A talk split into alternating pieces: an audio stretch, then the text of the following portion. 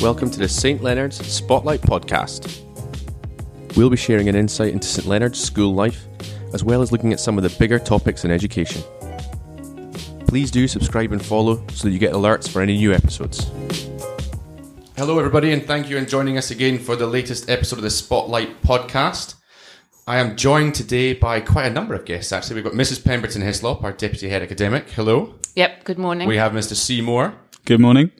And we have Lauren Sandeman, a former St. Leonard's legend, who, Lauren, I don't know if you want to explain to us fully what your role is these days and why, especially, we brought you in for this podcast. Yeah, of course. Um, so I'm currently working at the University of St Andrews in admissions. Um, so kind of helping students applying to university. Um, so yeah, really, really glad to be here for the UCAS podcast. So exactly, as, as Lauren's mentioned there, we are looking today at our university applications with a particular focus on UCAS. So I don't know if Mrs. Pemberton Hislop, you want to start us off? Yes, thank you very much. Yes, um, we've just started with the current year 12, um, the university application process. Um, and I think for a number of the students, it can seem quite a way off. But we need to start the process before the, the, the summer break, so students have the opportunity to go and visit universities and really get a feel for the type of places they would like to apply to. So this this morning we just thought we'd uh, talk through the process, um, particularly in light of the higher education fair we had on Monday, which all of the year twelve attended, um, and then we did run um, a UCAS information evening. So this um, goes over that information if you were unable to attend on Monday. And it was a fantastic event. Lauren, you were there representing the University of St Andrews. What did you think of our higher education fair? Yeah, it was great. It was so nice to see all of the students really enthusiastic, um, thinking about university. Perfect. Brilliant. Well, I guess if we start off, let's imagine where I'm a year 12 student. Yep. I am seriously now thinking I've come away from the higher education fair. Yep. What's my next step? What's what the happens? next steps? Great question. So, um, research is key. So, students really need to do their research, and that will be online research, but also research by talking to people such as Lauren. Um, and uh, key is to go and visit the universities and to do that, if possible, over the summer break. The number of students who think, I'd really like to go to a particular university, and then they go and visit it and just think, "Ah, it's just not the place I, I want to be. Um, so, so research is key. We've just invested in a new uh, piece of software called Unifrog. Um, all the students have logins to, to Unifrog, and the software really helps students decide where they would like to go. So you can uh, you, you'd start with filtering the the courses. So do I want to apply for psychology? Do I want to do psychology and media studies? Um, there are so many courses out there. So Unifrog helps to, to, to look at different courses, and then you can even um, filter through the the perspectives for um, graduate employment. Um, is it a campus university? Um, is it a, is it a university in a city? How many undergraduates are there, etc. So the the software is probably the first place students should start to to do their their research. Now, a number of the students, we actually had some of the year 11s attending the higher education fair, and a lot of them turned and said, you know, what am I meant to ask? I don't quite know what it is I'd like to study yet. And actually, I don't think they realize quite what you mentioned there about how actually, you know, they have to like the feel of the place. They have to want to go to that area. They have to maybe kind of ask some questions around about it. And I'm going to pull Lauren in here and see, you know, mm-hmm. what are some of the questions maybe you get asked at these events or that you think are a really good question for someone to find out a bit more about university, maybe away from just how many points do I need for X course? Yeah, it's really important that um, students do ask about both the course and the, the university and the location because there's only so much information that you can get from a website.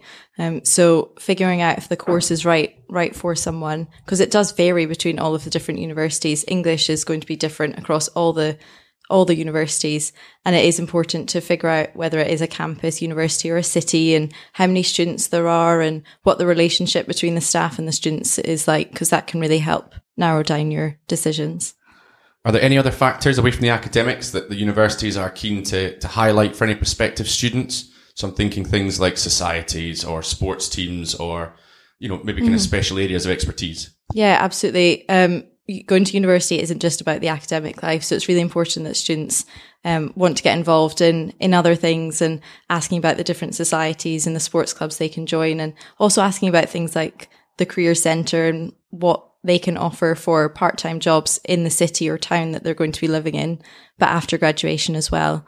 Um, so yeah, universities are, are, very keen that we kind of let everyone know about all the things on offer at university rather than just just the lectures. Um, Lauren went to Edinburgh University, yeah. um, and, and, I'm delighted to say to do, do a geography degree. Yeah. um, what what made you decide uh, Edinburgh as your choice of, of university? Um, so I was just I love the city, um, and I was looking at the course, and I went to the visiting day, and then after I was successful in getting an offer, I went to the offer day as well, where you get to meet the the academics um, and spend a bit more time with them, and spend a bit more time with the actual students that are there at the moment. Um, so it was just visiting the university that really kind of narrowed down my decision and in selecting Edinburgh and making sure that the course was right for me as well. Great. Um, I suppose we move on through through uh, the process. So, so start with looking at where you want to go, why you want to go there, etc. Um, the next big thing, and is is a, a, word no IB student likes, I think, is is deadlines. Uh, so that the UCAS deadlines are set, but we also have internal school deadlines. And it's really important the students stick to the internal school deadlines so we can help them. There, there's students can can research the deadlines online for UCAS, and uh, the the final deadline falls in January. But our school deadlines, the, the process needs to be completed by um, late November, early December. So then we can make sure there are no errors in applications. We can go over personal statements, etc. So deadlines is also key to to the process. I mean, so let's I'm going to put on my year 12 hat again here. Can I not just leave it to the last minute, Mrs. Pemberton? It's, you know, it'll be fine. Please trust me. I've not met any of my deadlines yet, but this one I'm going to achieve. There's not a problem here. Uh, so the easy answer to that, no. Um, there are there are so many things that the the student uh, needs to do. Um, so they they need to obviously, if they're applying through UCAS, which the majority will, they need to log into UCAS. They need to put in their um, their GCSE grades. If they've completed GCSEs, they need to say where they currently live because that will affect um, the offers that they get. They need to ensure that they've paid. Um, it's it's not expensive uh, for for most students. They'll put in five different choices, and that's a cost of twenty four pounds. And it's these small errors. If they haven't done that, it can really affect their uh, application process. Now, some students ask, should I get my application in early? Um, now, for some, yes. So if they're applying for um, veterinary medicine or medicine um, or applying to Oxbridge, they are called early applicants and they need to be in um, September. So that's early. The rest can come later. Now, will universities look at them if they apply early? Um, generally not, but some universities might. The, the universities have a deadline where they have uh, have to get back to students, um, and some universities get back quite quickly. So maybe those universities you do need to apply early. Others, um, such as Edinburgh, won't get back to the students till quite late. So it really depends on the university. But my best advice is, yeah, get it done as soon as you possibly can. I think the other thing there to, to say to, to the year 12, Mr. Durward, is, is there will be other things happening at that time as well. So, um, early December, you're getting in your, your final TOK essay. Um, you've got mock exams coming up in January, early February. So just because you're doing, doing the UCAS or university application, nothing, everything else is still ongoing as well. It doesn't all stop. So just, just if you can do these things now for UCAS, it's, it's far easier to get that ball rolling. Um, and give yourself a bit of, of headspace to think about it rather than trying to rush it all at the end. You know, this is so important. It's not something you want to be leaving right until the last minute. Um, and then of course, writing your personal statement and writing your school reference is something that takes time as well. And we, we need to be able to help you with that, give you some advice for that. Um, so that, that's not something that should just sort of appear on a desk the day of the application. It needs to have more, more thought and consideration than that. So that is, that is a pretty big point that you've just mentioned there, isn't it? In terms of the personal statement. So we've got, we've kind of looked through, we've got, we've got a deadline. We know what it is we need to do. Obviously our classes are, we're working very hard in the background personal statement is one of the, the big focuses. Yeah, I think the personal statement is the thing that will take students the longest and is the thing that absolutely needs to be right. Um, universities will look uh, at their personal statement a lot, um, particularly for um, courses where there's a lot of competition. So, of course, academic grades are very important. Personal statement needs to really complement that. Um, and some students, it's their personal statement that will get them that that offer. Um, and then they're not easy to write. Universities use software to check for, for plagiarism. So great to research to see what other personal statements are out there, but it needs to be very personal to, to you. It's a fair, it's, I mean, it's not a huge piece of work. It's, um, 4,000 characters they can write. They can't write less than 1,000 characters. Um, it needs to have correct grammar, correct spelling, uh, etc.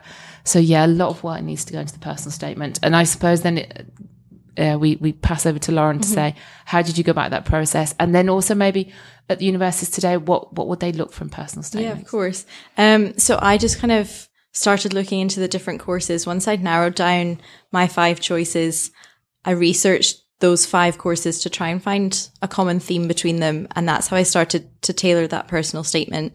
And the great thing about the IB is that I was able to, because I applied for geography, I was able to um, have kind of a geographical focus on different internal assessments in like maths and obviously in geography and my extended essay as well. So that was a great thing to be able to write about in that personal statement. And I did it over the summer because I just didn't want the stress of, of that first semester in in the final year and it definitely does does make a difference because I drafted it and redrafted it and then took a break from it and and returned to it. Is um, it safe to well. say, Lauren, you didn't miss many deadlines? I, I don't think I missed any deadlines. No, definitely not. no, which is anyone who is doing their personal statement over the summer holidays is getting a thumbs up around school and yeah. is, uh, has a yeah. clear eye on the prize. Yeah, yeah. That sounds very sensible. And it, oh, no, yeah, it really does make a difference for for the universities as well because, like you were saying, personal statements are so important for universities. Um, in St Andrews, they get read three or four times. They get read by admissions. They get read by the academics in the school that you're applying to, and they get sent back to admissions to be reviewed. So they will be read thoroughly.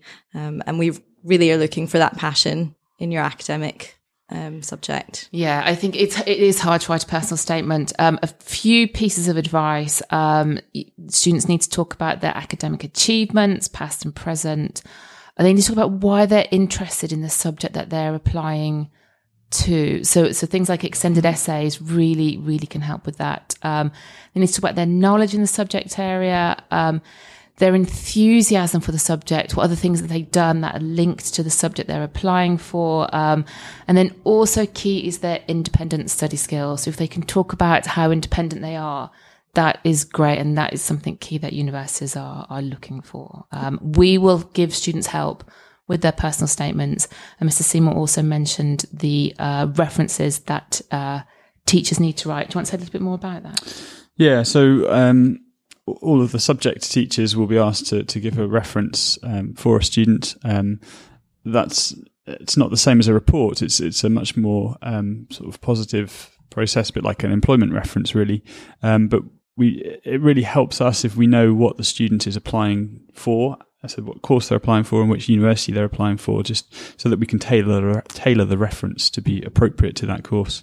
Um, we then weight it slightly so that um, the academic subjects that are most relevant to that student are the ones that have the, the biggest role in the reference. And, and again, as I say, that's that's something that takes a, a bit of time to to put together because um, it requires six or seven members of staff to feed into, um, and then put together something that's that really sells the student as, as much as possible. I think the other thing I would just want to emphasise about the personal statement, if I could, is is the the things that stand out about IB students. So, so for example, the, the idea of independent study skills, really, I think important to emphasize things like the extended essay, where you've all done uh, independent supported study, um, and, and, therefore you can you can really sell that and, and, make yourself stand out. And particularly if the extended essay is in a subject or related to the subject that you're applying for, you know, this is really a chance to to shout about it from the rooftops. It's joining it up, isn't it? It's saying all the things you've done, and I think sometimes our students undersell themselves or they don't pick the right bit of information. There's so much goes on in the CAS that actually, you know, they need to kind of say why their CAS links to their passions. So it's not enough just to say, I am passionate about this. And I have been for a long time. Actually, the evidence base, a lot of it's there, but sometimes they don't kind of link the two together. Whereas actually a huge amount of what they're doing through the sixth format, through the, you know, students now coming through through the PYP, MYP and the, the GCSE years have got a huge amount of evidence there to support all these things they're saying about who they are and what they believe in and what they stand for. And I think it is that bit, you know, even something as simple as the extended essay could really show a huge range of skills and passions and you know, self motivation to get a lot done.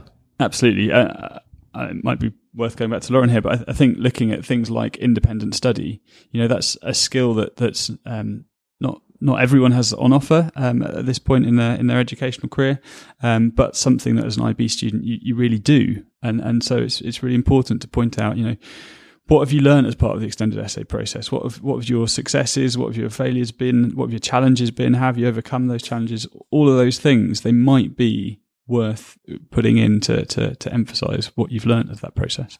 Yeah, absolutely. And in university, it really is all about independent study and research. And come third or fourth year, when students are writing their dissertation, you're kind of on your own in many senses because you are going out into the field or doing your own readings and research and, and writing a, a 10, 15,000 word um, piece of work. And the IB definitely does prepare you for that. So using the skills that, and what you've learned over your school career so far, definitely include those things in the, in the personal statement.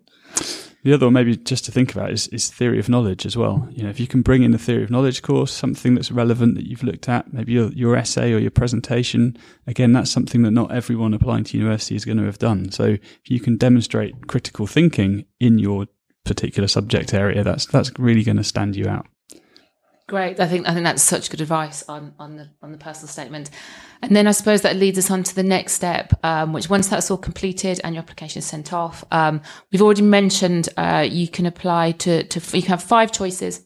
Um, then as the offers start coming through, um, often universities will offer, um, let's say they'll say you need 32 points, um, and they'll often also refer to your higher level subjects. So they might say you need 555 at higher and you need a a total of 32 points. The offers will start coming through, and then students need to decide on two. So they have um, a firm choice, which is the university that they obviously really want to go to. Then they have an insurance choice. Now it's important that the insurance choice is a lower point score than their firm choice. Now that sounds like obvious information. However, the amount of students who for some reason decide to have an insurance choice with a higher point score is quite incredible. Um, so students really need to think about that carefully and discuss it. So as the offers come through, they need to discuss with their parents, their teachers, you know, which, which offers should I, should I accept? Um, and once they've made that decision, um, they, they, they get back to universities, let them know. And that decision then is set, um, until we hit results day. Um, results day is always the, the 5th of July. Um, and I'll hand over to Mr. Seymour because that's Mr. Seymour's busiest time of the year, I think. Absolutely, day. yeah. Um, so results day, we, we get the results in school uh, just a bit before two o'clock in the afternoon. Um, we then say to students if they can come into school for for around four o'clock, we can we can hand them results on the fifth of July. Um, they can also phone the school again around four o'clock, and we, we can give results over the phone. Um, all the students can access their results um, online uh, on the 6th of July. Uh, everyone in year 13 should currently have um, login details for the, for the IBIS website to, to get their results online if they, if they want to. Um, but yes, so once we hand the results over, it's, it's then, um, you know, there's different routes that that's going to take. So for some people, it's a, a very happy time and, and they've got what they want. They're into their university. Um, that's no there's no real issues. For others, they may be a little bit below the, the offer that the university's given to them, or they've offered five five five in, in high levels, and they've got five five four, something like that. Um, so in that case, we'd, we'd advise often it's worth giving the university a call pretty quickly and, and, and seeing what the, the state of play is. They might say it's it's okay, we can let you in quite frequently in that situation, they'll say we might have to wait for a little while to see what other results are. And because the IB results come in so much um, earlier than particularly A level results, we, we then have to wait until the middle of August. Um, or in some cases, um, we need to, to look at whether the student needs to improve the grades somehow. So first route there is, is to remark some papers potentially if they're particularly close to grade boundaries. Um, or in some situations, and hopefully not too many, um, students come back and resit some subjects to try and improve their grades. Yes, uh, uh results day is always that day of, of mixed emotions. Um, I'll just say to do you remember your results day and, and how did it go? You obviously yeah. didn't need to get in touch with university, but just, yeah, give us yeah, a. So I still remember we logged in online um, and I still remember kind of very nerve wracking logging in and, and just kind of waiting for, for the screen to pop up. Um, I actually kind of missed my, missed my first offer by just a point. So I did have to get in contact with, with the university. Um, and I would say that if things don't quite work out the way that you hope they will, everything in the long term will be absolutely fine. Um, I turned out okay and I had a great time at university, even though it wasn't necessarily my my first choice. Um, but things really do do work out okay. So don't don't panic too much. Yeah, that's perfect advice, and we say that to to parent students every year, and we we know what it feels like when you you know you've not not quite got your results, but it. It, it, it does work out fine. Um, Mr. Seymour is here more or less the entire summer. Um, so, so there's constant contact with, with school. Um, the, the universities, they don't want to hear from us. They only want to hear from, from the student. Um, so uh, if, if it hasn't quite worked out, it's the student that needs to get in touch with the university. Um, we're happy to sit in a room and, and, and be a person in room as, as they make that call to university, but it's it's definitely them that needs to to make that call. There there are a few options. Some students have done better than uh, than expected. Um, and and they can get in touch with with UCAS to talk about applying to courses with with a higher point score if they want to do that. Um, th- then there's also the process called clearing, which is uh, a process where uh, universities open and they will show what courses they haven't filled and students can apply uh, to, to courses that are not filled. So if it doesn't go quite right, there are a number of options on on that day.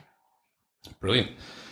Are there any myths around UCAS that we kind of hear regularly that we maybe want to dispel or you know kind of university admissions? I mean, Lauren, do you know of any that maybe come up time and again that you're having to kind of put right?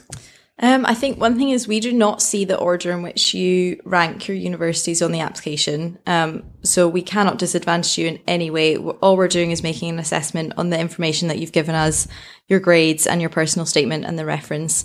Um, and it's, it's really important that you do know that because for us, that's all we're, that's all we're looking at. We don't need to know the other universities that you've applied to. Fantastic. Dawn and Ben, do you have any that Oh, the myth. That's Myths that's that a good question. So I'm Um, thinking of one, and it's postcode related. okay. Yes. You know, does my postcode impact the, my my kind of the reception I will receive from certain universities? Yeah, no. So your your postcode, the school you go to, um, the, the- yeah, will will not have any impact on your uh, university of choice. Um, the, saying that there are a couple of postcodes, but not where any of our students fall, um, that might have an impact. Sometimes the universities look at the index of multiple deprivation, but that will have no impact on any postcodes within our No, and I think that student I, suppose the message there is more that it's it's not that anyone with a certain postcode is being negatively impacted. There's some postcodes which are positively impacted.